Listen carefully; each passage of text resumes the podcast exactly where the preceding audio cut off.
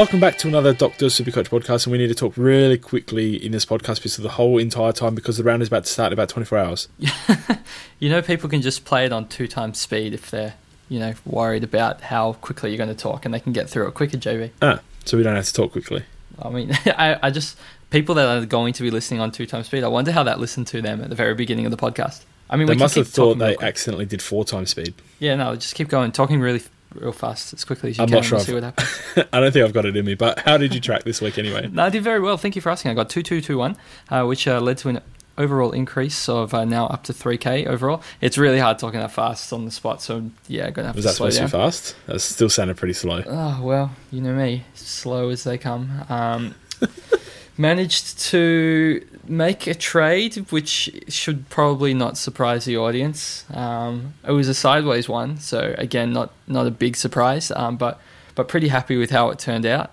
Actually, it's not really true. I didn't. It didn't turn out well, but I am happy long term. Um, I had some money left over in the bank, and I did trade Brayshaw out uh, to Lachie Neale, um, mostly for this run coming up, which I hope would have scored well against Collingwood. As That's uh, a net gain of nine points thus far.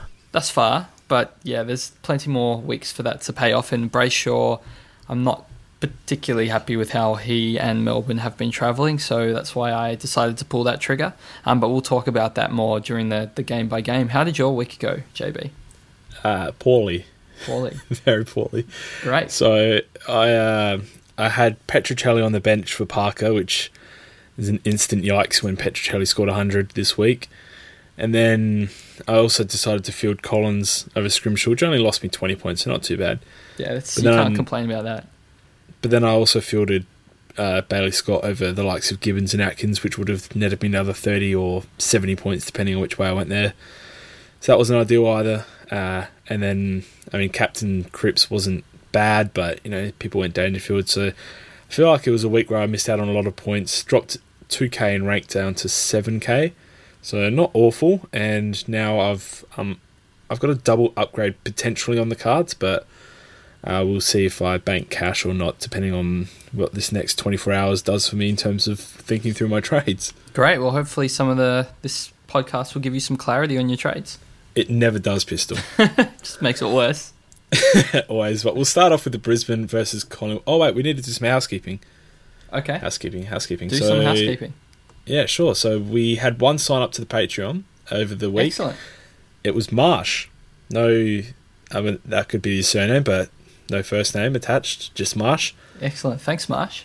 Appreciate you, Marsh. Got the three dollar pledge in. Uh, so on for the the Slack ride, which has been a bit of a roller coaster so far. And uh, speaking of Slack, big shout out to Mav ninety four, finished third for the week overall score this week. So uh, unbelievable, big big score by Mav ninety four. Oh, huge. Yeah, no, you got to love it when you score 23.94 in a very low scoring round. That's huge. So, yeah, great job with that, and hopefully it's, there's more to come. flying through the rankings. And then we've got a high ranking league, I believe, the Community uh, Dr. Supercoach Community 9 League Pistol. Do we? Oh, I don't. Look, I don't look at the leagues too much, JB. Okay, well, I'll, I'll let that one go. I believe they're third overall at the moment. Um, absolutely dominating. Uh, we've got a couple of slack leagues up in the top 10 as well. So just chugging along, you know, normal stuff. Alrighty. Well, did you want to jump straight into the first game of the round, Lions versus Collingwood? Sure. So it had your mob taking over by 10 goals in this one. Uh, in regards to the Lions side, I think the probably the only notable mention was that Neale actually did score below 100. I didn't know if it was possible that he'd go below 120 for the season, That's my fault. but but showed it. Yeah, showed it this week. Uh, no tag, so I'm kind of surprised. He just didn't really. and 16 handballs, just the eight kicks. Didn't do like he only had two tackles, which for him is actually quite low. Didn't just didn't do a whole lot. Didn't have a whole lot of pizzazz to him in this one. So just a score of 91, something that we think he'll bounce back from next week. But it means he's going to be cheap in a couple of weeks' time. Well, cheap considering what he was looking to be. Well, yeah, I guess he'll probably dip to like 620k over the Yeah. next couple of weeks, but he'll probably, you know, he's got Gold Coast this week, so who really knows how low he'll get. Big shout out to Witherden with back to back to back scores of exactly 92. um, moved by about a thousand from his starting price, so pretty much priced where he's scoring. Uh, looks okay, but average of 90. Not sure if that will cut it for the top six to eight defenders, Pistol. Yeah, it's borderline. I don't think I'd be trading in with him, but if you have him, I also wouldn't be getting rid of him because he's just like kind of doing enough where you're like, yeah, all right, we'll keep him for the season. But uh, Harris Andrews did cop an injury, JB. He only finished on a score of 60, and uh, we haven't got more news of that at the time of the recording, but um, looks like owners might need to trade him out. Yeah, had the left thigh uh, on ice in that one, so concerning. Thigh injury is never good. But uh, owners, yeah, keep an eye out on that. Hopefully, it comes out in the next day or so, and you can make your upgrade or um, sideways around to another premium defender. Doesn't look like he's been a successful pick to start the season. We'll move on to Collingwood. Uh, bouncing back from a couple of down weeks is Adam Treloar. We actually pegged him in for a another poor couple of weeks coming up with uh, a few omissions that Collingwood had to have with um, who's that curly head one? Mayne. Mayne, that's the one. Got injured, so we thought Treloar would be more on the outside, but I mean, only nine contested disposals out of his 35, so it wasn't exactly a contested beast, but he got 35 disposals, so I mean, no no surprise to anyone that he scored big in this one. Yeah, he loves playing Brisbane. I think he's he scored 176 or something against them in the past. So, yeah, this this was a good game, a good bounce back for Treloar, and he's just going to do this whole season where he's has massive scores and he you know goes a couple slightly below sub 100 but he's certainly got the ceiling which is kind of what you want in the pick and, and again those that put the VC on him which is what you want with a VC someone with a high variance then yeah he's he nailed it this week Yep, no doubt. And uh, Mav94 was one of those people, which uh, resulted in his big score. So, got a second shout out there for Mav. We'll move on to the next person, and uh, that's Jack Crisp, also the one with the uh, a play with a bounce back score, 116 this week. And I think pretty much what you said with Treloar, he's going to have some big weeks, but he's also going to have some low weeks. So if you're an owner, I think we, uh, we would advise to ride the roller coaster. And if you don't have him, um, I'm not sure if there's any period of time in which he's going to go big for a month. So he's going to always be around a, a lowly sort of price compared to the others, but could still be in that top six to eight range. Yeah, it's a hard one to pick, especially with this Pies team that's kind of changing um, on a week to week basis. We're not we're not settled at all yet. We obviously played, if anyone watched this game, incredibly well against Brisbane. I mean, stop me uh, if I'm being kind of ridiculous, JB, but we, we looks like a side that should be playing, you know, in the the final week in September this year if we play like that um, for the for the rest of the season. But um, Jack Crisps, we, we don't really know if Collingwood's going to be able to maintain this you know rage throughout the whole season. And uh, Crisp would probably be a decent option for those that had a Harris Andrews just because his price is really cheap. You know, he's only around the 470k range, so he's cheap enough that if you don't have enough in the bank to get, you know, a Whitfield or a Lloyd, um, then you know this is a, a, kind of decent other option. Yeah, uh, I think that's a good good call by yourself. Uh, Brodie Grundy bucked the trend of players that uh, Ruckman not being able to score against Brisbane, but only did put up 100. So I guess we can actually put some weight in this Brisbane limiting ruckman because generally speaking, Brodie Grundy has been lowered by about 20 points off of his normal average, even though he did still score 100. Uh, maybe there's something to look into if we're thinking of vice captaining Gawn in future against Brisbane. I guess, but we don't have to worry about that for a while, JB. I did want to ask you, Darcy Moore, 79 points. When is it time to move Moore on? I think it's a team by team and, week by week process with Moore. Uh, his break even isn't bad this week. Again, it's around 50, so he's not going to lose money. He won't make a whole lot more unless he goes large any given week. But I mean, myself, I'm fine with moving him on as early as next week. I think is fine. If you think that he's going to be scoring around the 70s and 80s like he has been, he's obviously not going to break into that top six to eight range, probably not even the top 10 range and he's sort of stopped in his money making. If you had the money straight away to go Moore to Boak, um, I mean, it's it, that's what makes it team by team because there's so many rookies that are scoring so poorly, and he's not one of them in your forward line. So I try and keep him on field for as long as possible and upgrade around him. Uh, but look, if the money was there and you can make that upgrade this week, next week, or the week after, then it's not something I'd hesitate in doing either. Yeah, the rookies are the big one. If you have poor performing rookies, obviously they're the positions I would target first. And Moore has that flexibility, that DPP, so you can choose if uh, your back line is struggling or your forward line is struggling, and you know shift Moore around to try and um, upgrade like in the exact positions that you want to, or obviously you know just trade out the rookies that aren't performing well um, and replace with other rookies and a primo in that line instead. Um, but yeah, you've just got super amounts of flexibility using Moore. So I don't think you even are in a rush to hold. He doesn't seem like someone that's going to put in. I'm probably jinxing this, but it doesn't seem like someone that's going to just score a random 30 or 40 um, and ruin your week, and then you have to like desperately trade him out the next week. So I feel pretty confident just leaving him until the end and then upgrading him. Yeah, there are more pressing issues. Yep. Well, let's move on to the next game. Oh wow, more pressing. Okay, don't worry about it. North Melbourne versus Essendon. I got it very late. disappointed, but sorry. North Melbourne versus Essendon was the next game of the round.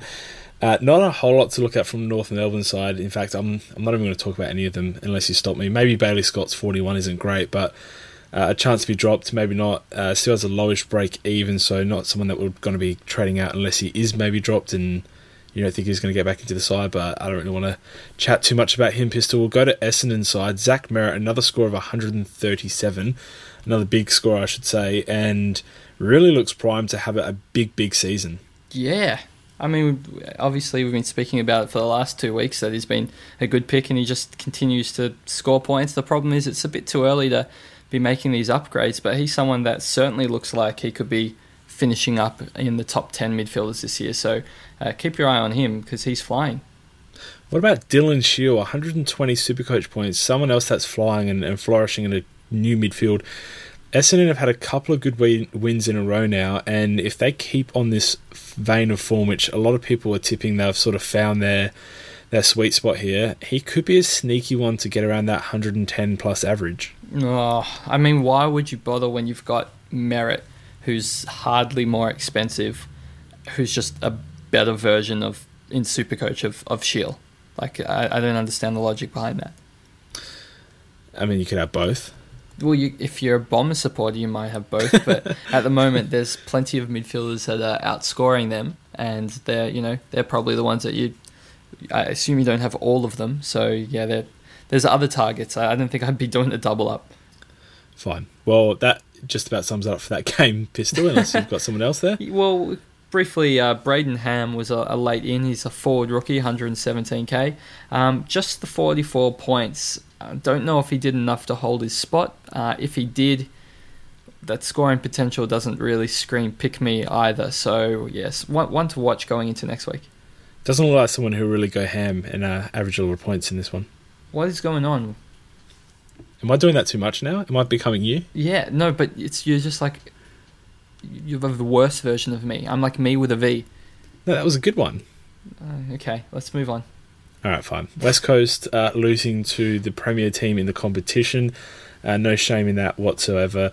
And we'll start off by talking about Petruccelle. I, I'm not sure why I benched him because I thought Eagles were going to win by 100 in this one going into the game, and then they started getting smashed, and I was like, okay, fine, they're getting smashed, so Petruccelle still still would be fine to bench. And he ended up putting five goals, two on. There were only three other goal scorers for the match who each put in one uh, each. and so Petruccelle scored five goals, two of their eight goals, five, and it looked amazing. Uh, it's it's it's awesome when a rookie just comes out of nowhere where you're like, ah, they're probably not going to make any more cash. And they just score a massive score, and you're like, all right, here we go. We've got two more weeks, and then we've got to trade them out at their peak. Um, and that's exactly what happened with Jack Petruccelle. So if you played him on the field or you're able to loop him in with Setterfield, you know, big win, but definitely don't expect these types of scores at all um, in the future from him because, especially next week at down at the Cattery against Geelong, uh, I would be shocked if he, he managed to pull out a ton there. Those who have binds on their bench, though, uh, can loophole Parker just in case he does go really, really low. And uh, worst case scenario, can put Setterfield on the on the field to uh, sort of make up for him. So there is still the option of playing him if Parker does really badly, but yeah, I wouldn't be pegging him in for another 100 plus score, that's for sure. Uh, the next player we'll talk about is Shannon Hurn. Point of difference, uh, 121 Supercoach. Now, there's there's something to be said. He's I think his highest average of disposals in a season was around 24, and uh, that was his highest averaging season. I'm trying to remember exactly what I wrote about him a couple of weeks ago, but uh, he's getting 30s each week and scoring obviously up, upper echelon 115, 120 sort of scores. And I was sort of struggling to understand why he had this massive jump, but he's taking every one of their kick ins. So Port had 17 behinds in this one, and West Coast are a good defensive team, so they're forcing teams to kick behinds. And then he's getting a lot of disposals from those kick ins as well. So maybe it's sustainable for him to average up in the 25 plus range of disposals this year. Yeah, his previous high in average possessions was 21. So he's absolutely smacking that out of the water this year. And yeah, what, what, can we say? Every week we're like, yep, Shannon Hurn scored well again. I mean, after a certain amount of time, you just need to get him. So uh, it's a matter of when you can manage to upgrade to him. A lot of the defender rookies are scoring well, so I think a lot of people's focus at the moment is on those forward line rookies. So uh, unfortunately, for a lot of people, it seems like Hurn is going to be the one that got away when he was cheap, and they're just going to have to uh, grab him a little bit later. I think he's been the number one beneficiary for the kick-in rules, though. Yes, I'd say that's definitely true. Um, also, yep. JB, just quickly touching on a, another Eagles player, um, Dom Sheed seems to have completely fallen off a cliff with the return of Andrew Gaff. Only 66 this week after a poor score last week. For people that had Sheed, is this the time that you now get rid of him? I mean, he, he did have 27 touches, so it wasn't yeah. like a horrible performance, but is it is it time now? He had 27 touches, and uh, the week before last, he was touted to be playing more of a forward role, which he did uh, the week before this one, and that's that explains that poor score. He wasn't extremely forward in this one. He, he was in a lot of center, well, not a lot of center bounces, but he was in a lot of stoppages and then you know thus got the disposal count. So I wouldn't be surprised if he comes out with some big scores in future, but I don't think he'll be even nearly consistent enough to, to sort of hold on to. He'll be up one week, down the next, and or down the next few, and and will consistently be I think dropping from his current price. So I think whoever started him should cash in now and uh, just be happy that they got off while there's still trades in the bank. Yeah, I think with these uh, midfield rookies that debuted this week and scored particularly well, so there's Jackson Hately as well as mm-hmm. uh, Will Hayes, and even Stack scored well this week. I think there might be some, I guess, refound confidence in the midfield rookies. So if you did have Sheed, you might want to downgrade him. Uh, maybe next week, maybe this week. I guess it depends on your team structure and situation. Um, to one of the midfield rookies and just play an extra midfield rookie on the field and take a forward premium, a forward rookie off your field. Um, I think that would just increase your team's overall uh, scoring potential, JB. Yeah, no doubt. I tend to agree with that. Uh, Elliot Yeo still yet to bounce back, and, and Gaff consistently scoring around the 95 to 110 mark. So nothing too specific to chat about with them. I think uh, in this game it was really, really just prominent that their forwards were absolutely unable to get into the game. We had Josh Kennedy 24 points. Jack Darling had nine points for the game. Pistol. Nine points for a game. So 86% time on ground as well. It's that's that's low. I mean, bad. without stating the obvious, uh, that that's the low. It's an entire game of football, and it's nine points. So he's now got a break even of 124. He's fallen a further 45k. He's only 385k. Wow. What do you do if you have Jack Darling besides the fetal position? Yeah, so fetal position step one, obviously that goes without saying. But besides that, uh, I'll be using. I mean, I'd be finding money uh, there's, I mean, I don't really advise going early on on mid rookies, but if you desperately needed money to get him up, maybe it's not horrible. I, yeah, there's just not a lot of downgrade options this week. There's, there's more going to come in next week. you just have to get rid of him. You can't. You absolutely can't carry him. There's absolutely no form with him whatsoever, and yeah, you can't put him on the field. He scored a nine pistol. That's that's Bolter like. That's actually worse than Bolter, which is saying something. But I'm going to disagree with you, JB, which is probably a big call. Um, I don't think he's going to score particularly well against Geelong uh, this week. But after that, he's got a nice little three game stretch where he plays Gold Coast at, at, um, at West Coast home. Then he plays St Kilda and then Melbourne at West Coast home. West Coast home. Well, I was going to say at home, and I was like, oh, people might get confused if it's Gold Coast home or West Coast home, so I'll, I'll be specific. So he's got that three game run um, where that nine will fall out of his rolling average, and I think what will happen during that period of time is that he might score a little bit better than he's currently scoring. I mean, he, can't really get much worse, to be honest, but if he's even able to put back on some of that lost money and you can get him back up to 400k right before the buys, I think he might be now I feel like now you're kind of stuck with him until the buys and hope you can sell him out at the buys for you know 420 430k and hope he can score a couple of you know 80 pluses but he's not somebody that you can keep for the whole season. Yeah i'd still be advising to get rid of him as soon as possible. And like it just there's every chance this week against Geelong he puts up a score Uh, you know around 50 60 and that's it's just not good enough. If you can get him 15 16 or 50 60 take it how you will. But the, it's just not good enough and you can't have it on your field. You, you can't be losing more and more money and like I don't even trust him against Gold Coast to ton up. So if you you know you're not trusting him to ton up in the next few weeks either then you could be looking at someone that you just absolutely in a few weeks time you could have lost you know 50 points a week for not just trading him to Boak right now. So just a, a quick uh, sidetrack note here: Brad Sheppard averaging 100. Is he someone that you can realistically see averaging 100 for the whole season, or just a hot start? Yeah, I feel like it's just a hot start. He he he's a back pocket. He's not a rebounding defender. And although he did the job on Robbie Gray this week, held him to 45 Supercoach points, zero goals to the game. Uh, like he, he just there'll be games where he just doesn't get the ball because they don't filter it through him. So he'll have amazing games like this where he just gets a hold of his opposition, and he'll have games where he just has to lock down and, and play him far more defensively and on the balls, uh, off the ball. So yeah, I there'll be sixties in these future scores for sure. All right, so so take me through the Port boys. Um, what what have you got for us?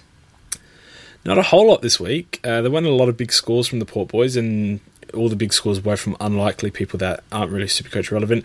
It was good to see Drew bounce back, uh, play far more midfield this week than he did in, not last week because he still played midfield last week, but the week before. So I think they found a happy medium with him. He, he should have scored better last week as well, but didn't really. It was that link in the chain that just didn't get used half the time. So I think I said that during the podcast last week as well. And then besides that, you got Boak with a Hutchings tag, put up a 95, which if you're an owner or a non-owner, just absolutely has to make you feel good about Boak scoring potential this season. Pistol. Yeah, I'm terrified not owning him when he, he's looking like 95 at this rate. It's like his floor, and he's yeah. still 570k, and there's no chance of me affording him. I think uh, if you manage to already have him, that's a massive win on the rest of the competition.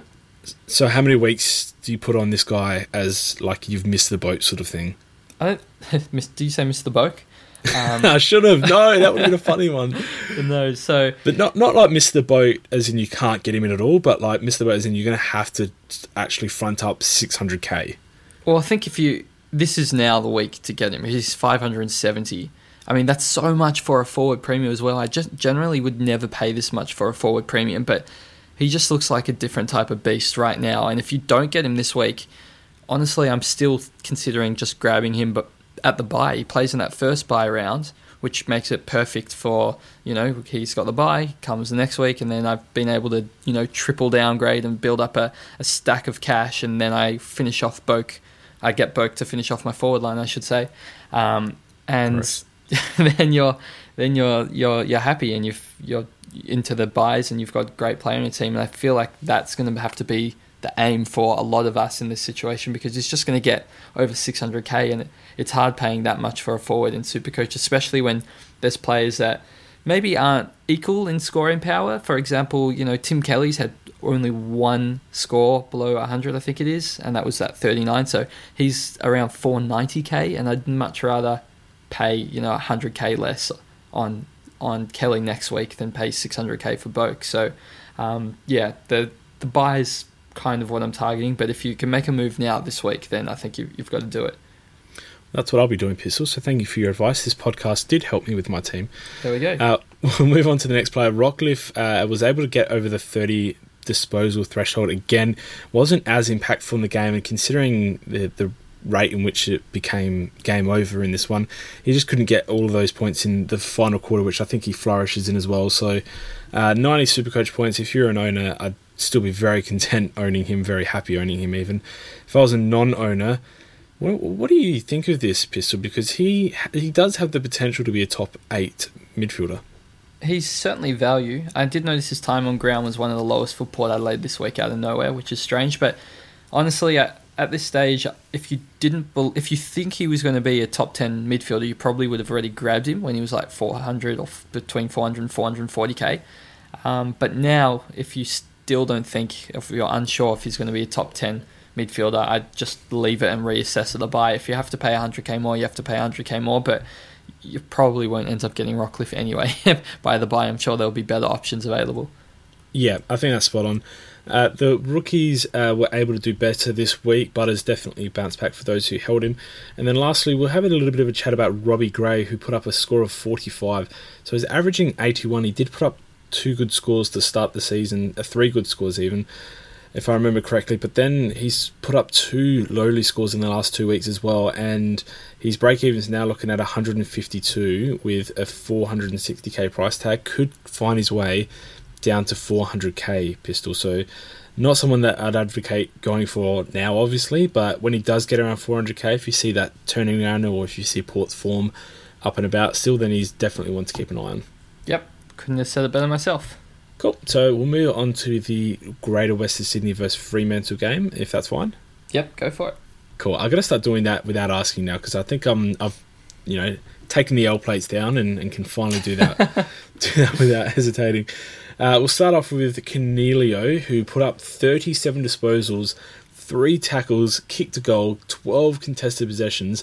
Had a great game stat wise, only 104 Supercoach points, and they lost to Fremantle are you a concerned Coniglio owner in the fact that he can't somehow get over 110 points since pretty much round one?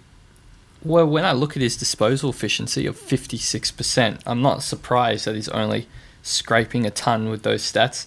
It's it's pretty simple. He, he needs to use the ball better to score better. I feel like is still worthwhile, you know, holding, and I, I can't really see myself getting rid of him throughout the season. He just when you've got a player that gets that much of the ball, those those scores are you're going to get some of these 100s, you're going to get some 80s, but at the same time, we're bound to get some 150 plus scores. So I'll patiently wait. I feel like in a game where they don't lose to Fremantle at home by 20 points, maybe they beat Fremantle at home by 20 points, he probably, that's on the back of him using the ball a little bit better, and then, you know, his score looks more like you know the 120 plus range. So um, a happy hold on Coniglio, but I do wish he would stop being a, a little bit of a butcher. I think that's a fair ask by you. Now uh, we'll move on to Josh Kelly, and I don't know about you, but I'm I'm sort of licking my lips watching Kelly play and, and score around the 90s. Happy for him to do that. He scored 95 in the first week, 97 in the week just gone, with 114 in between. So he's dropped approximately. I can I can see if I move your Skype head out of the way, pistol. He's dropped 30k so far and has a break even around 134. So if he gets a couple more of these little lowly scores while still sort of building into the season, he could be around 550k in a few weeks' time. And that's to me somewhat you're looking at getting a top five midfielder in the comp for a very discounted price. 90 is his baseline. Like he doesn't score less than that. He just peppers a 90. He'll go between 90 and like 120 every week and then just randomly have games where he scores like 200 and that will average out to his 115 120 average. So he'll work his way back into it, but ooh, it's hard to convince me on Kelly after last season. I know it's a, it, you shouldn't take these things as once bitten twice shy, but it, it is hard to get me excited about Josh Kelly this season. I'll always be excited about Josh Kelly. He has too much talent to stay down, and I know he was injury prone last season, but that was sort of an outlier, despite the fact that he's been injury prone early this season. Mm. But look, if he strings a few together and gets around the 110 mark, you know, a couple of weeks in a row, then I'll be definitely looking to jump on that bandwagon. Uh, next is Jackson Hately, who enjoyed a decent debut with the uh, the lowly 95 Supercoach points he was able to rack up. Looks amazing for next week. Would next you week? recommend did, going did early? Did you mean next week? I, I said I, next I week. Well, I, would never go early on a rookie if I didn't like if I if there was no other option. I guess I would, but I still am not going to jump on Hately early myself. You never really know what's going to happen. He might get injured next week, and then it's just a completely wasted trade. He might not get named for his third game, although you'd think he's kind of bought himself at least a couple more games with this performance. Um, I feel like he's the safest player. There's there's a lot of players that are played one game and they'll be in the bubble in the in a fortnight, but he seems to be the safest. Obviously, Ward went out and Hately came in, so he can he can make the position his own. So um, I feel like if I had to gamble, um, this would be a safe player to bring in early, but again, it's not my number one preference. Fair enough. Uh, we'll move on to uh, just a comment, passing comment on Zach Williams, 91 Supercoach points. A lot of people, uh, even including myself, have thought about trading him out based on his current form this season, but it hasn't even been bad. And I'm still of the belief that he's building for the season, and we are yet to see the best of Zach Williams this year. All right, that's a comment. Um, I, okay, fine. I never never thought I would trade him out, so I'm just happily holding. And uh, as I said earlier, I'll just reassess how he's going at the buy, but happy happy at the moment. Um, passing comment on Whitfield too. First sub ton of the season, only in 86. Has a break even now of um, 134. So I can't even say will drop in price because it's not a guarantee, but I'm kind of hoping he has another sub ton um, next week just to really spike that that break even so he can fall well below the 600k, not just peppering around it, but so he makes it a little bit easier to get in for you know the likes of the non-owners.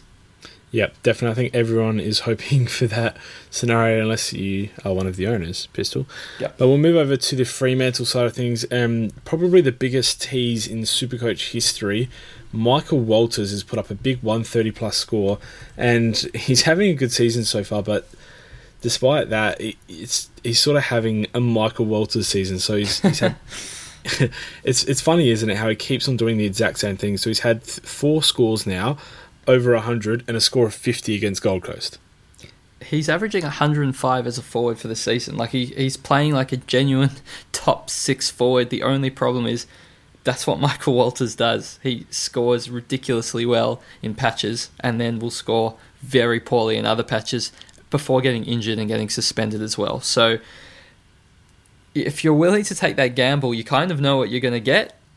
But yeah, it's again, this is one of the things you've just learnt time after time. He's got an entire history of having hot and cold patches. So, do you want to spend a lot of money and buy him at his peak price, or do you want to wait for him to get a bit cheaper? I mean, yeah, I guess kind of up to you. yeah, he's and he's always in risk of copping a suspension as well. So uh, definitely flirting with danger if you trade him in, but one of the most high risk, high reward players that you'll probably see for a while. Uh, we'll move over to Nat Fyfe, back to business, 110 Supercoach points. Was tagged to just the 15 points in the final quarter, I believe. Uh, De Boer went over to him, but I, I, assume that's not the first scalp De Boer will be taking. I think Fyfe is fairly safe to now bounce back to his normal scoring prowess. Now, quickly, Luke Ryan has started the season extremely well, Pistol, and someone that I think last season was touted to be a potential top six after the the finish of the season prior. Now again, uh, touted to be top six, uh, has that potential with a big score of the week before this one as well. Do you like his chances despite the fact that he tends to put up low 90s and even scores in the 70s here and there as well? No, I've not been on board the Luke Ryan fan. I, I know he's I, I know he's scored well so far this season, but Fremantle have started exceptionally well, and I still see them as you know a bottom six side. So I feel like they will lose a lot more games than win for the rest of the year, and in some of those games he'll go quiet. I'm sure of it. And for me, this year there's a lot of really really solid defenders. Um, definitely ones that I need to get in, such as Whitfield and probably Sicily and probably Laird, who I just don't own, and I would much rather that their safety and stability um, in my side than someone like Luke Ryan. Average is about 115 at Optus Stadium this year, so he's always averaged well at Optus Stadium. So I don't know, maybe if there's a bit of a home stretch that they have and a couple of generous games down the line, you're looking for an upgrade. I'm not opposed to Luke Ryan, but yeah, you, you have to know that he doesn't travel very well and yeah, is prone to those low scores. So he says after he travels and scores a hundred away from home, a hundred on that, yeah, of course. Like he's still a good player. He's still going to score well when he travels sometimes as well. But you know, had seventy eight at Metricon in round two. So at the same time, he's prone to those lower scores. So yeah. Stop correcting me, I, I, I forgot right. Hurn when I was saying my top defenders because he's that much of a POD. So I, my mind still doesn't go to Hurn. And and we've just spoken about him as well. He's, he's, a gun. So yeah, there's so many more defenders that I would rather get. Yeah, no doubt. Uh, Mundy with an 83 in this one, uh, Fyfe coming back into the team. It seems like he's going to struggle to score those big tons when Fyfe is there, but you know it will always be around that sort of 80ish mark. I, I think so. He, he has a disposal efficiency of 56 as well, so this could have been much higher for Mundy. Yep. Uh, not much to say there, except you're you're a ballsy player if you go for him, and you know he can do well. Obviously, he has shown in the past that he struggles to average below the 90 mark as a forward, very consistent. So move on to the next game. It's Demons losing to St Kilda, who are up and about this oh, season. No. Pistol must be said. the Saints supporters, the amount of events I've been invited to about joining um, St Kilda oh, supporters in the AFL Grand Gem Final Hunter. this year. He spammed me with about 10 Premiership Parade bloody St Kilda things on Facebook.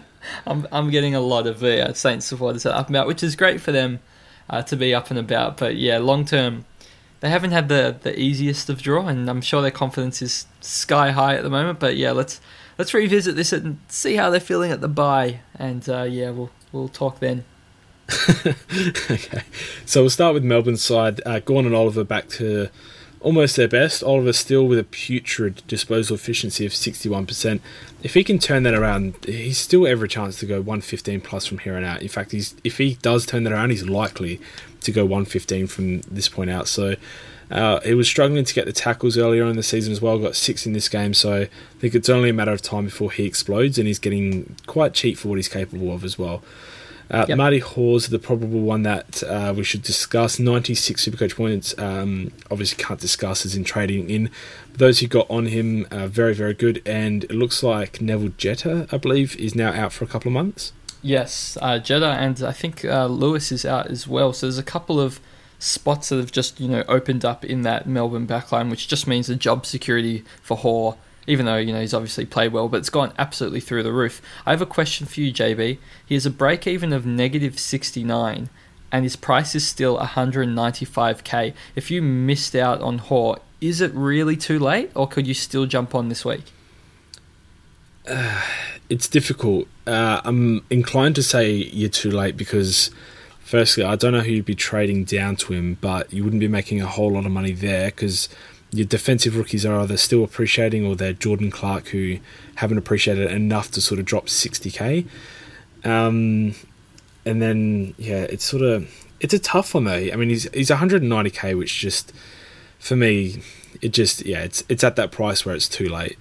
So, what if you wanted to do, let's say, a Darcy Moore at 336k to Hore at 194k? So you're still banking you know 140k on that trade. Is that viable?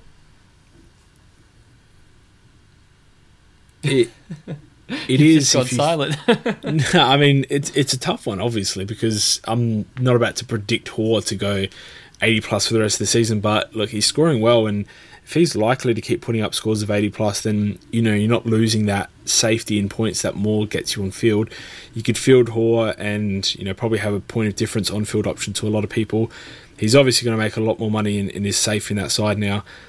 I don't hate it, but I just I, I'd rather use my trades, you know, trading Moore out for someone who's bottom completely basement price and you know maximizing the cash, making even more. But I don't know. It's a tough one because yeah, you're pretty much predicting Hore to accumulate 150k from this point on, which is capable of, but I just don't know if, if it's going to happen. Yeah, I, I, think he's playing particularly well, but I don't think that he's going to maintain an 80 plus average. So I, I can. It depends what you can do with the money. Is a simple answer. I, I don't think it would be my first preference. though. well, let's put it That's that way. A difficult question. it, it, was a very tough question. Um, Angus Brayshaw, though, I spoke earlier about, you know, how I traded him to Neale this week. Um, maybe I'll expand on that. So he scored 82 this week. It's more it's not just about the raw scores that he's getting this year. Obviously, he hasn't scored particularly well. Um, it's more about his role. He doesn't seem to be playing full time in the midfield. He's spending um, maybe 20 30% up forward, but not just that, he's not accumulating the ball in the same way that we saw last year, where he was often getting close to 40 touches a game. He really seems to be a mid 20s type of player this season, and that also may be linked to his time on ground, which has just been shocking um, since round one. Another 74%, which is one of the lowest in the Demon side um, this game. So was actually the third lowest by you know one percent. So he, he's really spending a lot of time on the bench. He's playing forward for stints, um, and Melbourne obviously aren't winning games. So he's playing in a forward line where the ball just isn't. So this role is concerning. Uh, Melbourne to me seem like a sinking ship at the moment, and Oliver is clearly the superior pick. So um, I yeah I wanted to get off and I knew I could bridge the gap very quickly um, to Neale. However, that being said, um, I believe Viney. I may have misread right before the podcast, but I think I just saw that Viney's injured now as well, um, and he could miss anywhere between one and five weeks. So, if that's a five-week injury for Viney, uh, that might mean Brayshaw's right back in the middle, accumulating those 40 touches a game, and has to play 80% time on ground. So, I may have made a mistake, but obviously you can't predict those injuries. So I feel like if you there's there's no right answer. I feel like you could probably hold for another week and see if it improves because he's not killing you with his poor scores. Um, but I do feel like at this rate, at this stage, he's going to struggle to average more than 105, and you're going to end up trading at the buy. And if you could quickly jump ship to a, a Boak or a Neale, who's definitely going to finish in the top couple, like top three of their position, um, then at least consider it. Yeah, I think you said that pretty well. So those who do own Brayshaw out there, probably a failed pick at this point. and yeah, if you want to correct that, then there's absolutely no issue in doing so. So. Having said that, we'll move over to St Kilda's side. Uh, big tick for Jack Steele getting eight tackles in this one pistol, so going over the five mark again. Maybe I set that too low. Maybe you did. Oh well. Oh, um, try, trying to goad you into changing it, but that's okay. We'll skip past that. I'm okay. So we'll go Jack Billings, 93 Supercoach again. Uh, he seems to be a specialist in kicking goals in the last 30 seconds of the game, but did kick another one, uh, put his score up from 85 to 93, so made it made it go from a reasonable score to a, a now a good score in the forward line. Um, seems to be doing this each week, so looking like he's possibly going to be a top six forward option. But for me, Pistol, nah. I can't trust him until he does this in a, a, you know three or four losses in a row. Yeah, that's it. Even last year, he scored well in St Kilda wins, and St Kilda are winning. You know, they're they're going to win the flag. So at this rate, he's a great he's a great pick. Oh, but, get him in then. yeah, get him in. The if they start losing, um, I would imagine his scoring starts to drop off, as we've seen before. Obviously, not majorly either. Probably into the eighties, but still. Yeah, well, I mean, I, I don't think I'd be upgrading to him. I would definitely be waiting exactly. and seeing at this point, um, JB. But I did want to quickly touch on the fact that Geary is also injured now for a couple of weeks. So Callum Wilkie, last time Geary was laid out, did score 110. Just a 66 for Wilkie this week, but hoping that maybe he can pop out another ton without Geary in the side. Excellent work by you, Pistol. Good insight. Is it? Okay. Thank you very much. Tell us tell us about Rowan Marshall. Uh, scored fifty. Great. So don't get Rowan Marshall. Is that it? I mean, we knew this was going to happen this week. Uh, came up against Max Gawn, who, in his own right, is a very limiting ruckman and a very good ruckman. So I would have been surprised if Marshall pumped out another ton. The fact that he scored as low as fifty, not great. I, he's just not a trading option for me. Even after those couple or three or four tons in a row to start the season, I wasn't really considering him. Uh, just yeah, in, in, that ruck spot, eh, it's just with Longer potentially coming back as well. He has too many question marks, and now that we've seen him be limited by you know another ruckman, yeah, I'm just off him, and I wasn't on him in the first place. So fair enough. And uh, what are your th- quick thoughts on Matty Parker? Matty Parker uh, had a good last quarter to salvage that score. Doesn't look like he'll make a lot more money, but you know, there are, if you've got more important trade outs to attend to or the fact that there are no forward rookies and you don't have a swing in the midfield, it's fine to hold him or you know keep him on the bench or you know whether you loopholing him or Petruccelle, whatever it is you're doing. It's fine until you can get an upgrade. He, he's not going to lose a lot of money at this point, and you know maybe he'll pull out another 80 eventually. And, you know that's best case scenario, but at this stage he's just a bit of a non-factor unless you can trade him up. Yeah, at 210k, he hasn't really made enough money that I have a purpose for him right now. I, I, he seems like a kind of a Petruccelle type in that he'll probably pepper the 50 average mark, and then one game he's going to explode just Yep. because he has that potential. So for me, I might even just continually hold him if I can until that happens, and then trade him out at his highest price. But I'm saying that as someone who has Balta and Bynes on the forward line bench, so I might not have that opportunity to just hold him. He feels pretty safe for a score around the 50 as well. So he's not the like he's horrible on the field, but he's not the worst bench player either. So if that's if that's his role on your team, he's just sitting on the bench and yeah, upgrading elsewhere players who've made more money. Then you know it's it's quite quite fine for me. Yeah, he's on my field though. Let's jump into uh, Richmond versus uh, Sydney Swans though, JB. All right, well let's start off with Noah Balta, big 49 Yes, pistol. He's going to make yes. some money. He didn't lose money this round. That was all I really cared about.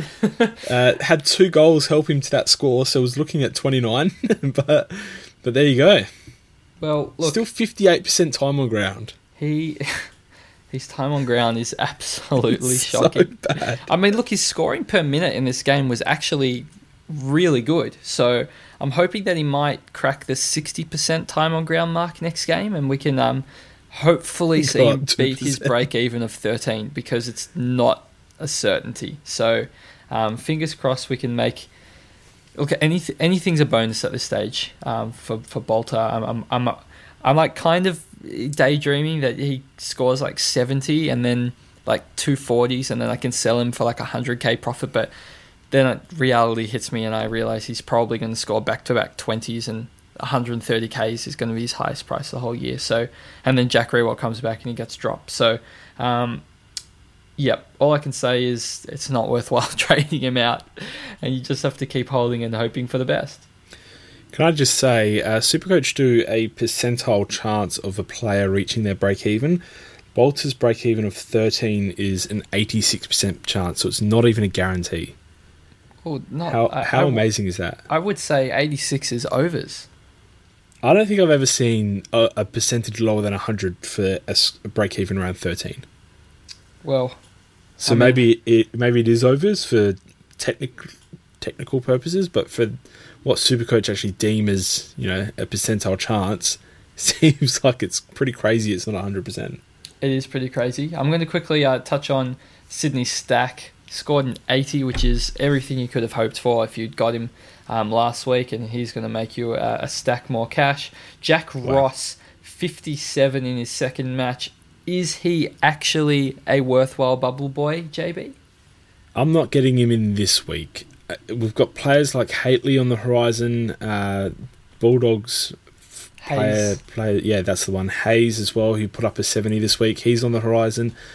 And with Cotchin coming back in a couple of weeks' time, I think Jack Ross has every chance to hold his spot, and he looks like he's going to be a great kid. But you know, scores around the 50 mark this week, and that's probably where I'd put his potential output at. It, it Nah, just he's going to. He could score more. He's he's a good good kid. He's, he gets a lot of touches. I just think he's going to go out Uh, for. yeah, I'm not saying he's going to score a 50 every single week, but I think around uh, if we're That's talking averages, potential is. yeah, potential average of 57. That's not bad. That's like a 57 every week if we're working out an average. Shut up.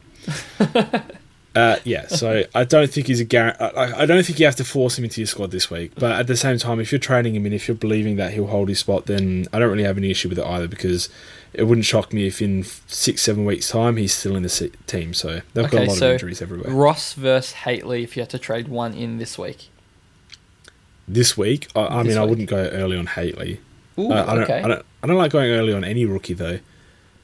or going early in general, yeah. But Haitley is a much better scorer with Yeah. seemingly better job security, so you still wouldn't go early. I think. I mean, look. The better question is: Would you wait a week and go Hately, or would you go Ross this week, knowing full well that you're not going to do an upgrade? You know, besides Hately, a downgrade besides Hately next week. It's basically the same question. You was just slightly more specific. Mine's way less risky. I'm not going early on Hately, but I'm not getting in Ross, knowing that I've got Hately for next week. Yes. Okay. If I had to use the money immediately, I would probably rather get Hately. But if I didn't have to use the money immediately, I'd just rather wait a week and then grab Hately. Okay, what about Liam Baker, also on the bubble this week with an 87 after his 91 against Port last week, 160 odd K midfielder. What are your thoughts there? I've been actually dreading this question for the entire podcast because people don't like fence sitters, especially you're not listening to a podcast just for fence sitting advice. Uh, you want you want you want something, but Baker's scoring seems so ridiculous given the position he plays as a deep kind of forward. But he, I know he got 20 touches um, pretty much the last two weeks, but last year he just popped out three games in the 30s and then he's come out with a 91 and an 87 in like a forward capacity. I feel like Bolton is probably the one that goes first before him. Yeah, even I maybe. Castagna might even go before Baker if he continues his form, but at an inflated price 160 and every there's every chance that he just re- reverts back to him scoring in the 30s. I, I don't really know what to Will it do help in this that Jack situation. Riewoldt is a test for this week? I mean, I don't think it will affect Baker that much, but I, I think that may affect Balta more.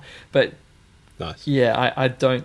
I, I personally, it's probably a big call given his two scores and people crying out for a forward rookie, but I still think I would be passing on him. Fair enough. Dustin Martin, 115 this week after his one week suspension, which should have been two. And we'll move on to the Sydney Swan squad. 111 from Jake Lloyd is, I mean, the most Jake Lloyd esque thing that we could ever see. And besides that, Isaac Heaney, 98, uh, had the 25 touches, couple of goals. I think that's just stock standard Isaac Heaney. Not a lot to talk about on the Sydney side of things, but they did debut James Rowbottom, and he put out a 46. So probably not on a lot of radars unless he does something special next week. I know, like, on someone's anatomy, I know I know where a side bottom is, but where exactly is the row bottom, JB? Oh, that's when uh, that's when you're a professional rower. Oh, gotcha. I gotcha. Yes. So he's, I guess, skilled in multiple spots. Yeah, obviously. Yeah, Okay. James Rowbottom, very All good by him. Oh, still terrible pun. Let's move on to the next game. Oh boy. Um, we'll go to the Bulldogs Oh, versus. Carlton. no, please Okay. stop. Rowboy? No, sorry, continue. Bulldogs versus Carlton, and it was Bulldogs obviously cracking the top. Oh, pistol! Carlton scored hundred. What? What? I don't understand. They did. McKay scored 153 points. I'm just very, very happy that they SBS scored 100 and- 136. What is? What is this? Are these the wrong scores? No, they they uh, Carlton played awesome, and uh, that hurts me. Is a no, it doesn't even hurt me. They they've been so bad for so long. I'm very happy for them. Wait, wait Um, a minute. I think by scoring over 100, that's yeah, that's uh, a record they didn't want to continually have looking over their shoulder, speaking them, saying they can't score over 100. Um, they've done it. It's now no one has to talk about it ever again, and we can hopefully see uh, Carlton scraping a few wins against some some big clubs in the future. That's not Collingwood.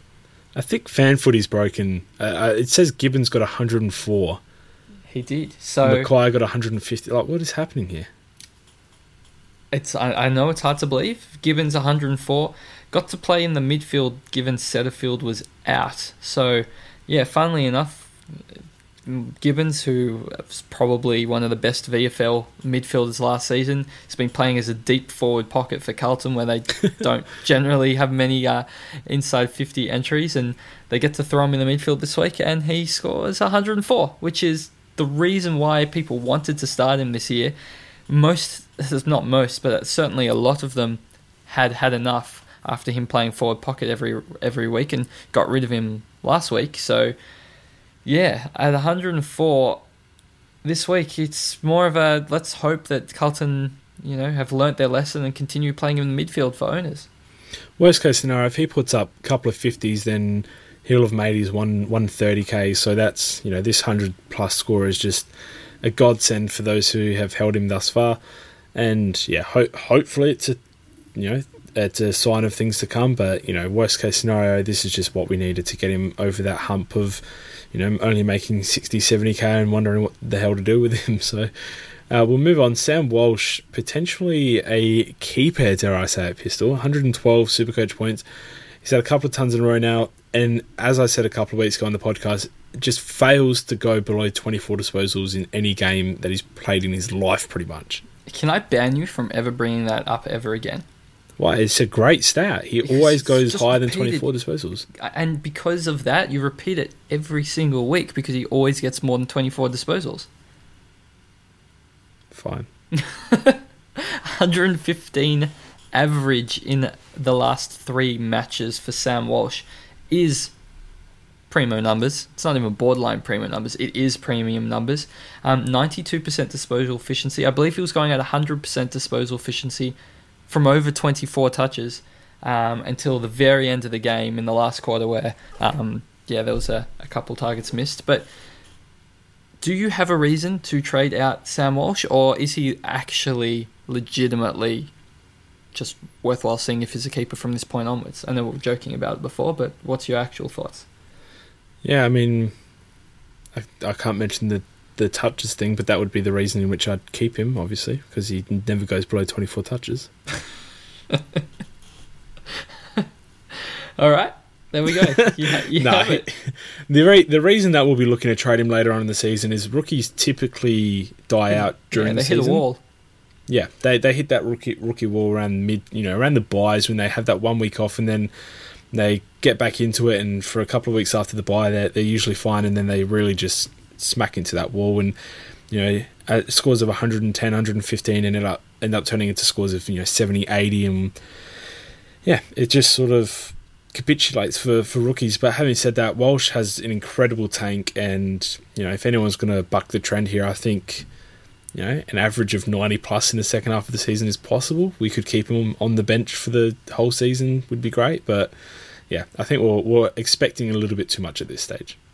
All right. So, um, quickly speaking of someone potentially dropping off, but then not dropping off. What a segue. Kade Simpson, 92 points, a ton last week after three, I'd say, terrible Supercoach games in the first three weeks.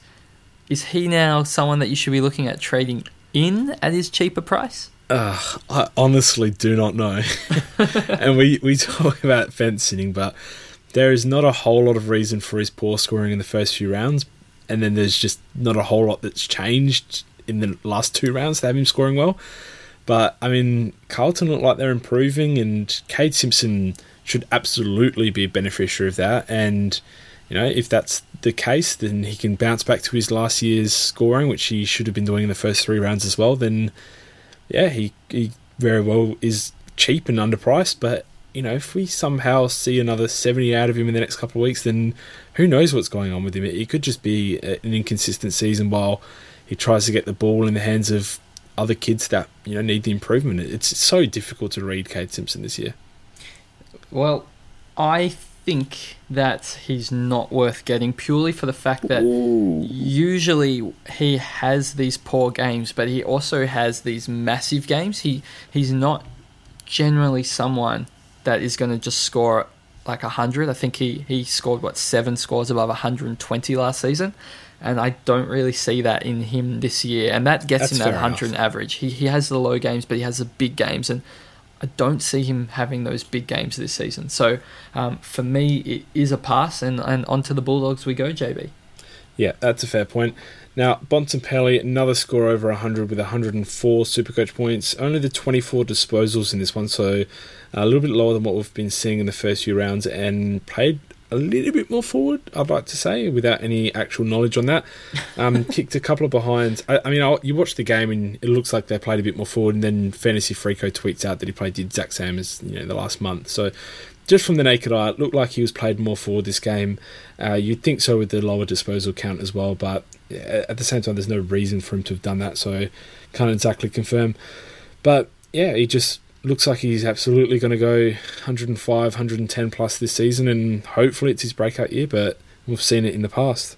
I would say after this week, I'm incredibly worried for him in the future as playing as a pure midfielder.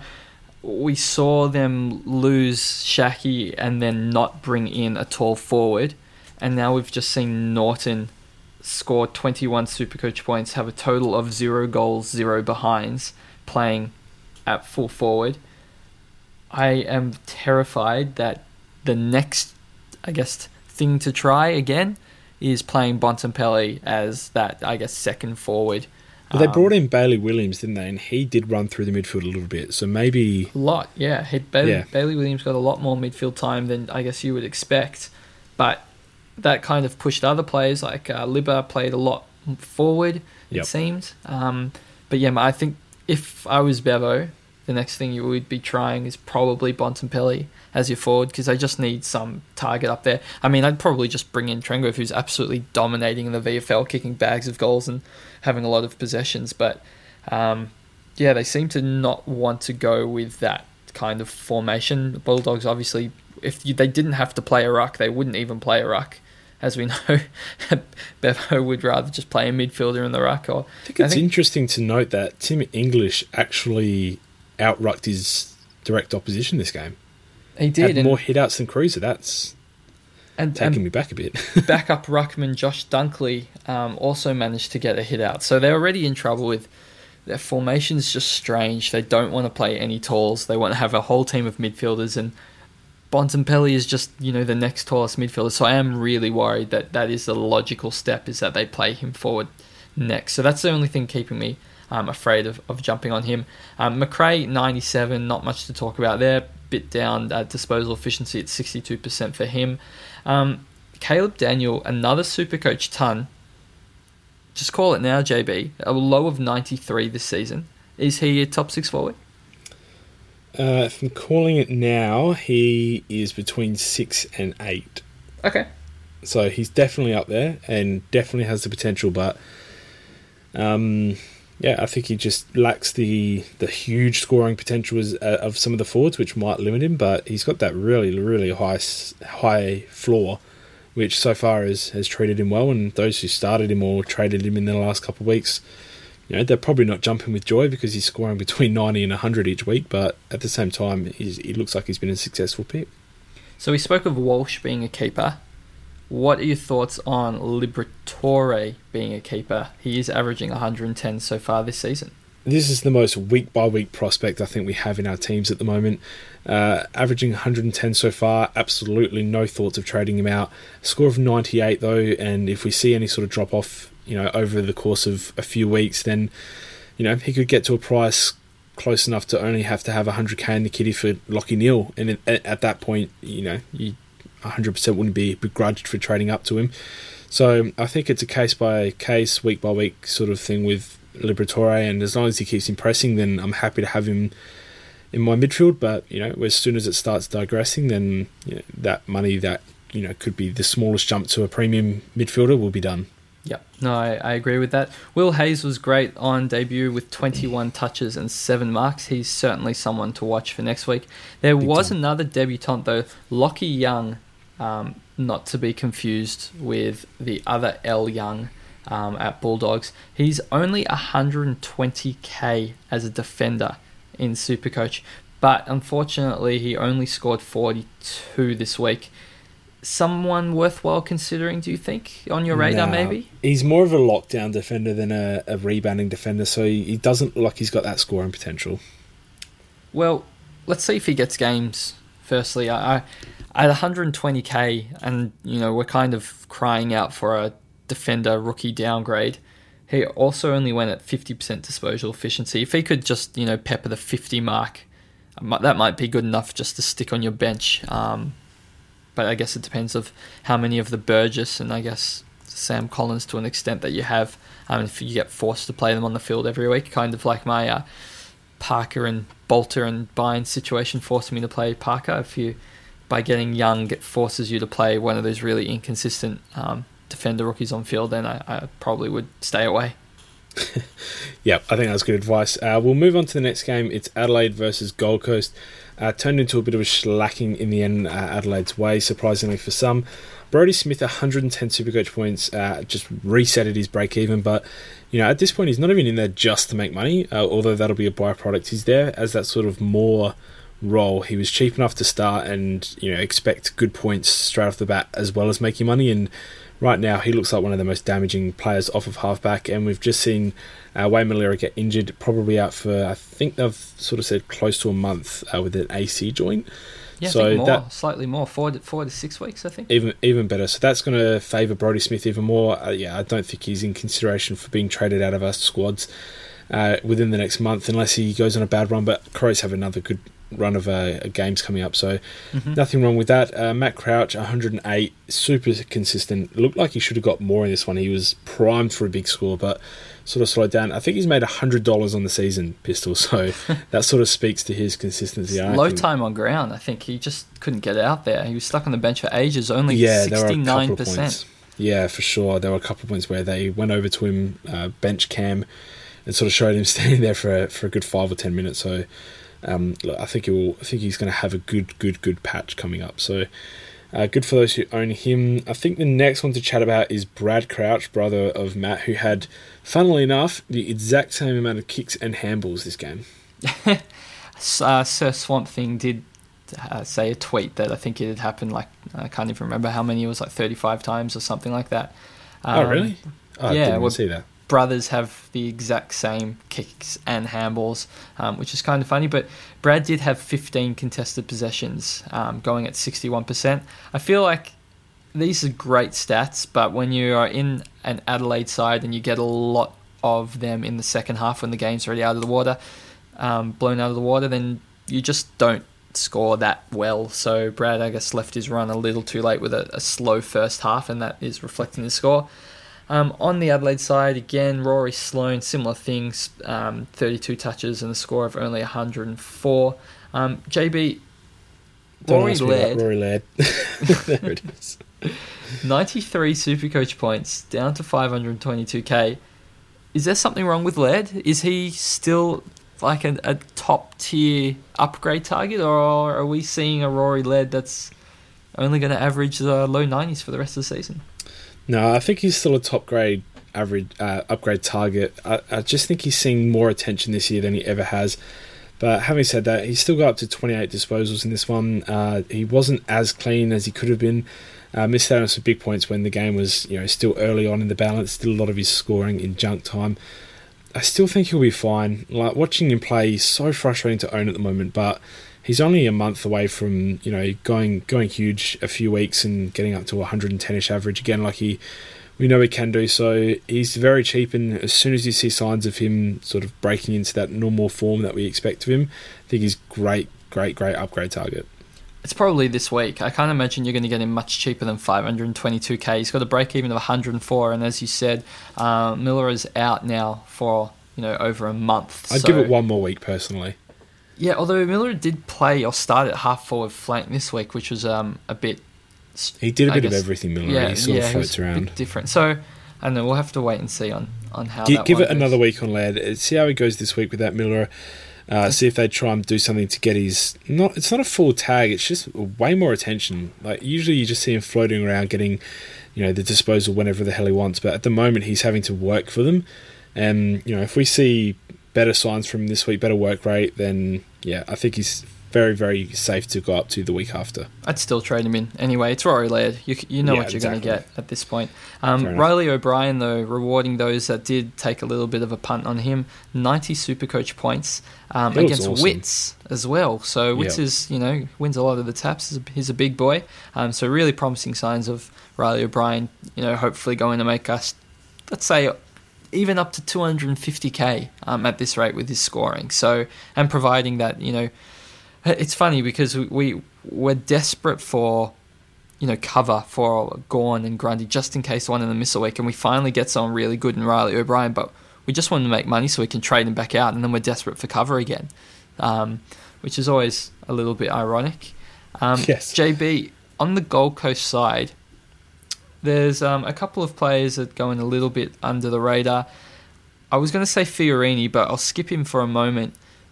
Pearce Hanley, if you did have no. him to start the season and you stuck fat because he, he started the season poorly, um, has now scored 177 and 96 in his last three games. His break even is down to 41. Um, if you're an owner, when's the when's the, the upgrading time? Like how, how much longer can you, you risk holding onto it?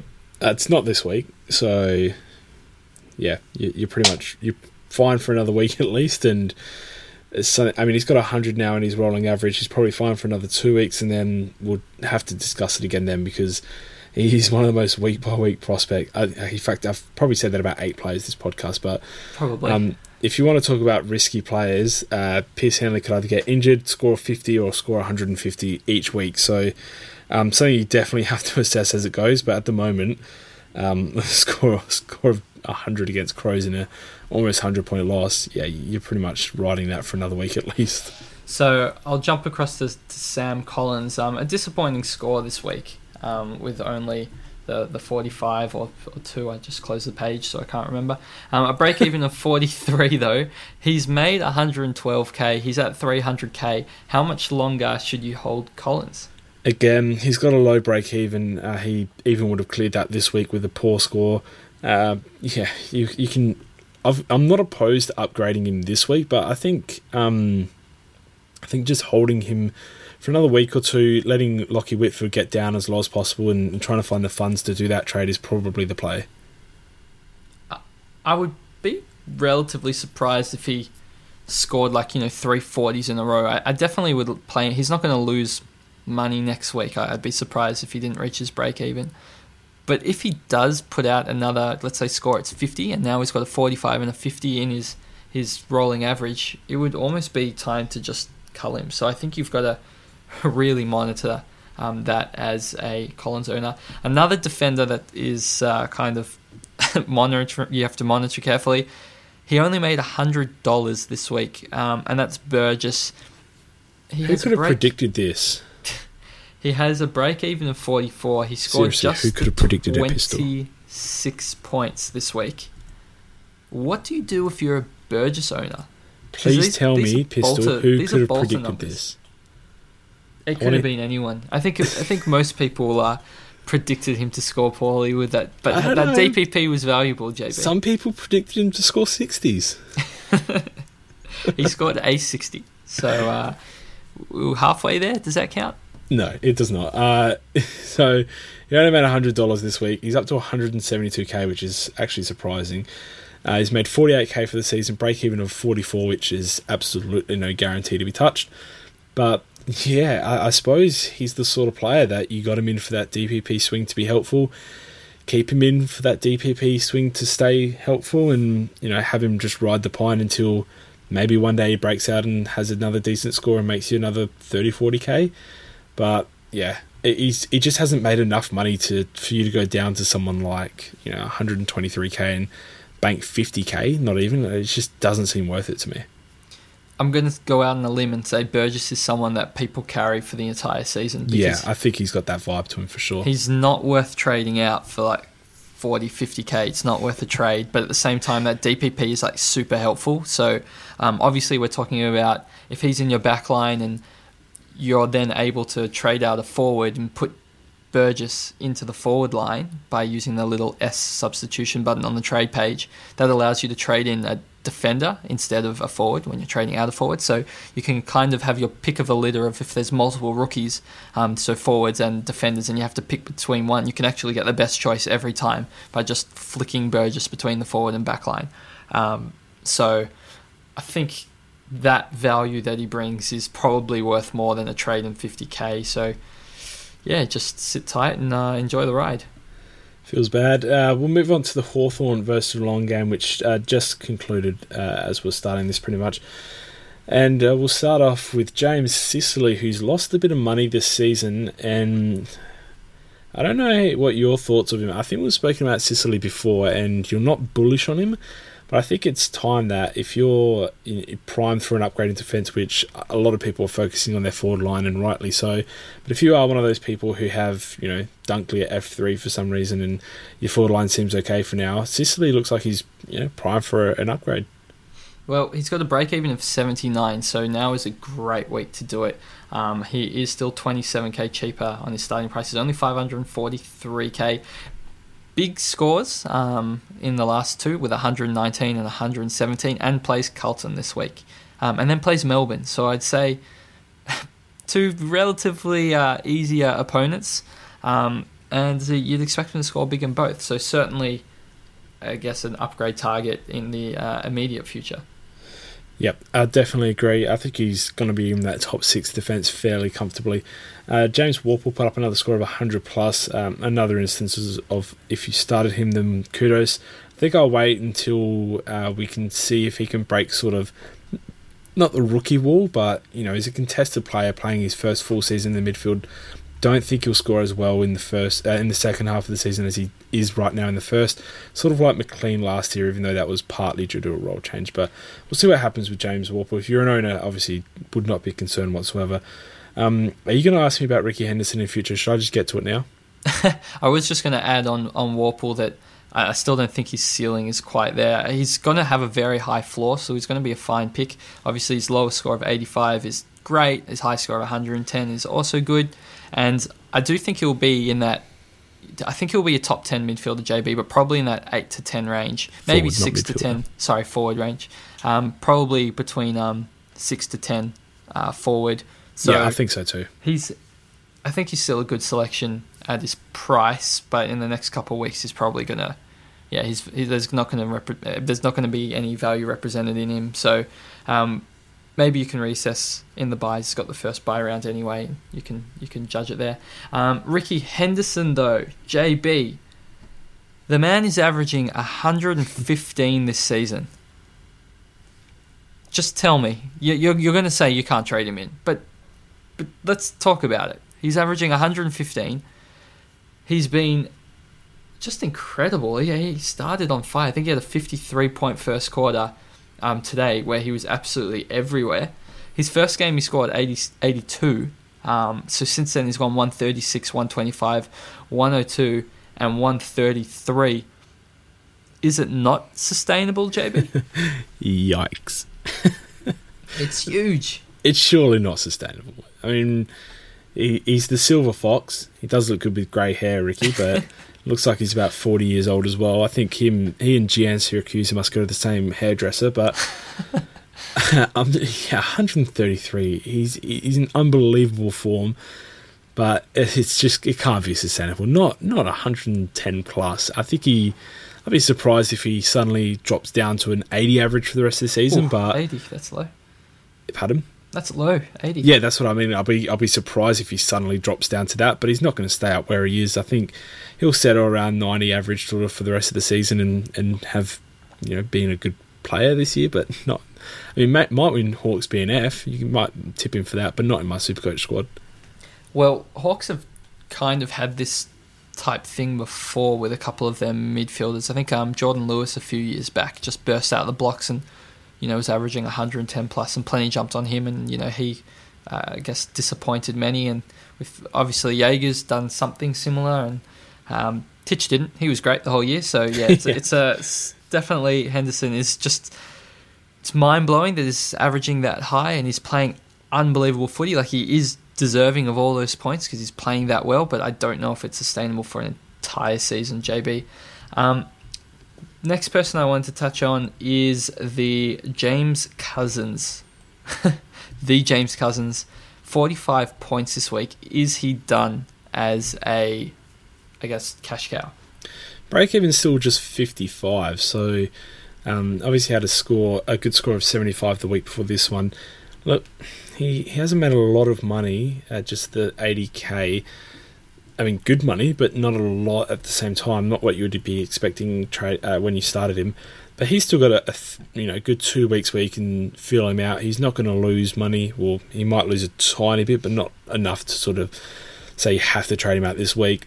Um, but I think you can still feel him out for a couple of weeks and just see really where he's at. If he puts out another 260s, then sure. But he's put out a 90 in the past, two scores in the 70s as well. This is actually his lowest score by 17 points. So I don't have any issues with holding him for another couple of weeks. Yeah, I, I think this is the perfect player to trade to a Jackson Hately. Not this week, but next week when Hately's on the bubble, just because mm. you'll get the 150k, you'll get a player that's scoring as well on field as well and you yep. get to have Cousins against Carlton this week. That's um, a good point. By any chance, did you happen to see Cousins' goal today? No, I didn't.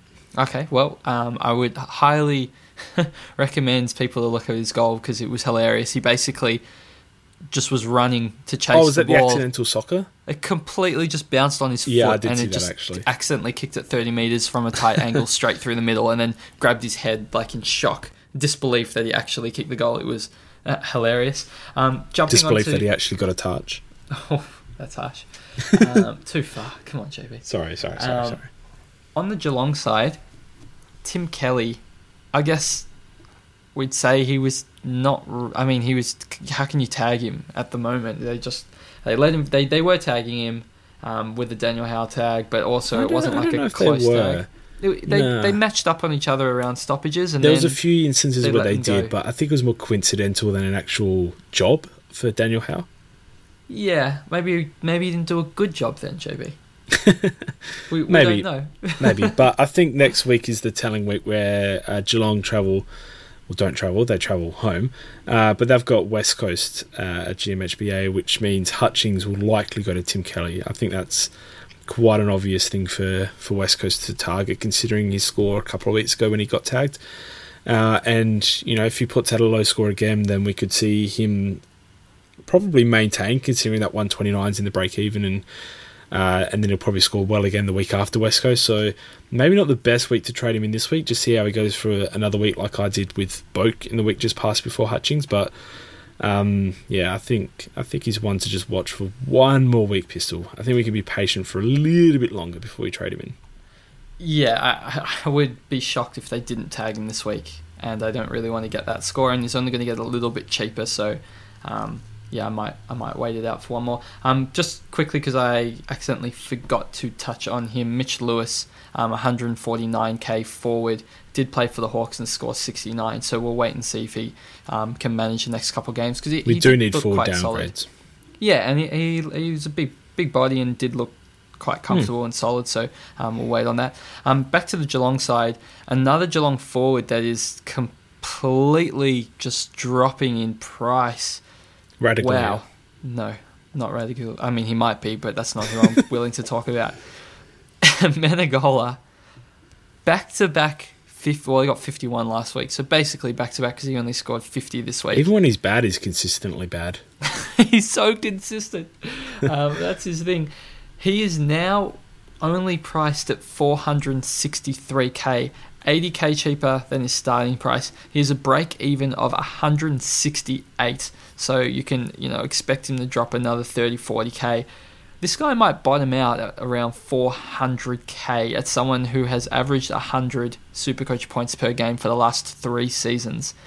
What is going on here, JB? His role didn't look terrible. I think he was more on a wing than what we've seen him, but maybe it just doesn't suit him. Uh, didn't get a whole lot of that inside mid time. Uh, he doesn't get a lot of it anyway. Like he still plays forward a lot, but still relies on it enough to get those you know scores go from 80 to 100 sort of thing. But yeah, he, I mean, a score of 50 back to back weeks, not very good. And when he does drop down to around 400k, he could have back to back tons by that point, and you know everyone will be trading him in, or he could actually just be a, a sinking stone. not sure exactly what's threatening his scoring ability at the moment. I can't quite put my finger on it, but I mean, fingers crossed it changes in the next couple of weeks and we can trade him in. Well, he's averaging basically five touches less per game than the previous years, but I think it might just, I'm guessing, because his role is definitely he was playing on the wing um, and he has been the whole season. But to me, he just doesn't look as fit. I guess he had a completely limited preseason. Remember, he was like in doubt for round one as well, yeah, and then managed yeah, yeah. to pass a fitness test. So That's it might be just him working into the season. I, I hope it is, um, because at, if he gets down to 400k, that's going to coincide with the the run that I've been talking about. Geelong's draw, just like they play all the hard teams at the beginning of the year, and then that completely opens up in the second half of the year, where they've just basically just got a dream draw. So, in the next couple of weeks, at 400k for a guy that's averaged 100 um, for three seasons in a row, you pretty much could sideways trade Darcy Moore to him. Um, I can't even you know imagine doing that. That would be unbelievable and would definitely be something I'd take advantage of. But obviously, you want him to. It, it's like a catch twenty two because you, you want him to score poorly to drop in price, but you need him to score well for him to be a viable trading option. So um, yeah, you need to see the proof that he's going to bounce back. Yeah, and he, he's had two really good scores this year anyway, where he's scored um, 101 and 115. So even if you know he scores 115 next game, I won't even think like, ah, yep, he's back. It'll just be like, okay, I need to see it again. And then by the time he scores a second ton, he's gone, you know, shot back up in price. So um, you'll have to take a little bit of an educated guess and a gamble um, when he drops down to you know around 400k. But I definitely think he's going to be um, someone that's worthwhile picking up. Yeah, I think so as well, and uh, I think I'm not the. I doubt I'm the only person. Uh, besides yourself, licking my lips at the prospect of getting him around the 400k mark, considering his starting price and his potential, obviously, to be in that top six forward. So, um, yeah, good signs. And I mean, I think, I mean, maybe we should touch on Jordan Clark potentially capping out on his uh, money making potential this season. Uh, but that's I don't think he's really the type of player that would lose cash quickly. I think he's sort of just going to maintain that price. Yeah. So yep. someone that we can wait for a, a, a real good a Marty Hore type player the week after he goes up in price uh, to come along and and sort of just downgrade to and, and, be happy with it. So that pretty much sums up that game. Uh, sums up the round review. So we've got a few more things to talk about quickly. I know the podcast is running a little bit longer than usual, but there won't be a lockout podcast this week because there's games on when this is airing tomorrow. So crazy quick turnaround. We'll quickly talk about captaincy options uh, for the week, Pistol. Who have you got your eye on uh, early days here? Not even early days, a, a day before preparation. Very early days, but kind of not early days. On on a, I guess Monday early days. We've got for me, it's all about Lachie Neale um, against Gold Coast this was a game that I was dreading when I was a non-owner, and uh, now it's here, and I can't wait to slap that VC right on him, and hopefully there's going to be um, a big score. But there's some, there's there's quite a few games where it feels like you could have some monster scores. Obviously, Gawn versus Nank seems great. Grundy in the past has dominated um, Essendon as well, so he seems like a really good um, option. He plays early in the round, and Neale again, um, who I've touched on the, the thing is that people that have binds, JB, can actually loophole Macrae on a Saturday night into Cripps on a Sunday, which is you know obviously has high scoring capabilities as well. So there's a lot of options um, this yeah. week. If you so who have, are you locking in right now? All right, so I, am definitely putting my VC on Neale. Um, I will just rock that one, but I can definitely see if I didn't have Neale, I probably would go Grundy. I think that would be my next next call. Um, what would you do if you had Jordan Sweet, so you couldn't do the Macrae into Cripps? If I didn't have Sweet, yeah, I'd be going Grundy as well against Essendon. I don't mind Rockliff against North Melbourne either. I think that's a bit of a sneaky one uh, where Rockliff owners could see Rockliff get off the chain a bit, especially being at Adelaide Oval as well. But I think Lachie Neale is the most obvious one of the round. If you've got him, then you really need to take advantage of the non-owners and whack the VC on for a, a probable big score like we saw Cripps do a couple of rounds ago. So, yeah, I think that's. And you've got Dangerfield as well, who we just saw how West Coast looked against Port Adelaide, and it's not like Port Adelaide are a good side. So um, Geelong could absolutely belt West Coast um, in Geelong. So yeah, Dangerfield is another, I guess, should be a reliable captaincy option. Yep, and I think my safest captaincy option, uh, although it didn't exactly turn out as we planned this week, will be Cripps uh, against Hawthorn. I don't think anyone in the competition can really match up with Cripps and, and slow down his scoring. Uh, the only person that can slow down his scoring is himself with the 30 odd handballs and five kicks he had this week. Uh, I assume that'll be an anomaly by the end of the season, and you know he's primed for another big score of 120 plus. He's over 700k now as well. So if you don't own him, then yeah, back into that fetal position, I think. Uh, so that's they're the best captaincy shouts of the week. Uh, th- maybe maybe because there's only a one day turnaround pistol, people only have a day to think about their trades. It's probably a good week to sort of maybe say what you're thinking of doing with your trades, just to get people on the right track. So where where is where is your mind at at the moment in terms of that? Well, funnily enough, I am thinking of not trading at all, which is uh, I'm in strange territory. I, I still have 27 trades, um, and probably will have by the end of this this next round as well.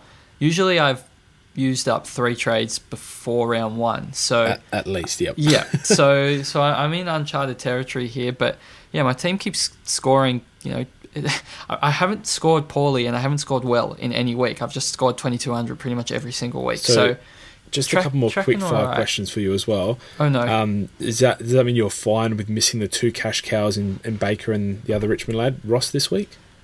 I think so. I, have got my eyes firmly on Hately in the future and Hayes as well if I need to do a double down.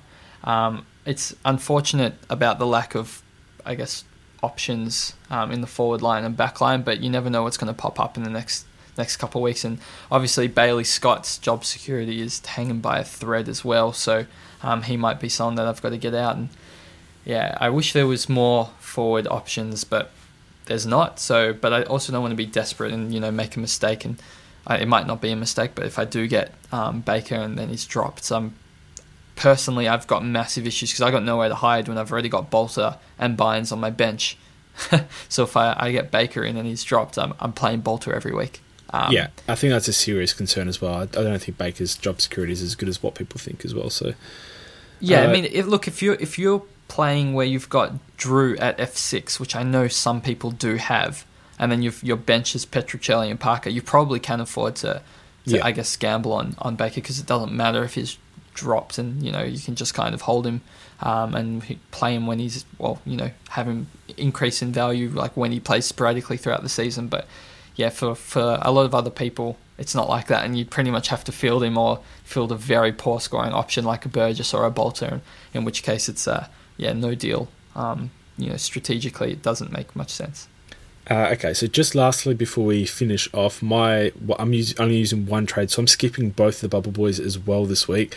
Uh, I've built up a war chest prior to this round so I can get Boak in uh, for Rosie, who we didn't really touch on earlier, but seems sort of capped out in price as well. So uh, happy to make that one. He made his 150k and uh, getting Boak in before he really gets out of touch. So if you've got something similar, then I think that's perfectly reasonable as well. But I think the gist of it is that the two Bubble Boys this week aren't essential, although for their own reasons can be unique and, and good enough to trade in for your teams. Uh, and next week's Bubble Boy batch is looking very, very decent with the the Bullies lag, lad Hayes and uh, also obviously Hately. So yeah, some exciting things. Hopefully that has helped out with people's one day break between the footy. And uh, Pistol, have you got the closing statements there? I do. Just a quick touch on the the Cancer Council. Um, no donations last week. I guess uh, no one had to donate for dumb things, which is great. Um, that no one made any mistakes. And as there's been a lot of pledges, but um, Dunkley outscored McLean, uh, Treloar scored well, Dusty outscored Coniglio. So everyone's pledge. I said Jack Steele even got more than five tackles, which is a shock. Um, you, know, you, haven't even done a pledge no yet. One, Come on. No one needed to uh, donate, so I guess poor week for Cancer Council, but you never know what next week is um, oh, wow. gonna gonna hold. But still, still have uh, yeah raised over seventy five hundred in the last couple of years, and um, yeah, since last year we're up to four thousand four hundred and fifty five dollars, which is awesome. Which is awesome. Uh, and then I'll close by just plugging the Twitters real quickly. So you can find Pistol at pistol underscore DRSC. Chizo is Chizo with a Z in there at underscore DRSC. And then myself, JB underscore DRSC, currently trending on Twitter as well, Pistol. So probably the one that you'd advise to jump on. Oh. Yeah, bit of a cash cow myself. So the main Twitter being at Doctor underscore SC. So obviously that one being very active with the news and the quarterly updates as the week progresses. That'll do us for this one, Pistol. If uh, people could leave a like on the comments section in the Facebook or Twitter, that'd be greatly appreciated. Obviously, a rating on iTunes helps people find the podcast. And it was great sitting with you and having a chat this week, Pistol. Thank you, and you too. And for anyone that's uh, considering joining up to Slack, now would be a great week given there's football on almost every day. So the channel's just been going absolutely bananas, and everyone's uh, chatting away about footy and Supercoach the whole time. And yeah, this is basically a day, no days without rest, and the next week. So uh, yeah, get on board. Yeah, I think the uh, rate my trade section in, in the Slack is going crazy at the moment. So everyone just feeding off each other's advice. Obviously, the podcast is in there twenty four seven as well. So it makes the next day less stressful when you know what other people are sort of leaning as well. And you know we've got some really smart and calm heads there. So I don't think there's a lot of panic stations going on. No, it's all been great. So uh, thanks very much for joining me on this uh, podcast, JB, and I'll and I'll, I'll catch you next time. Thanks, mate. Talk to you next week.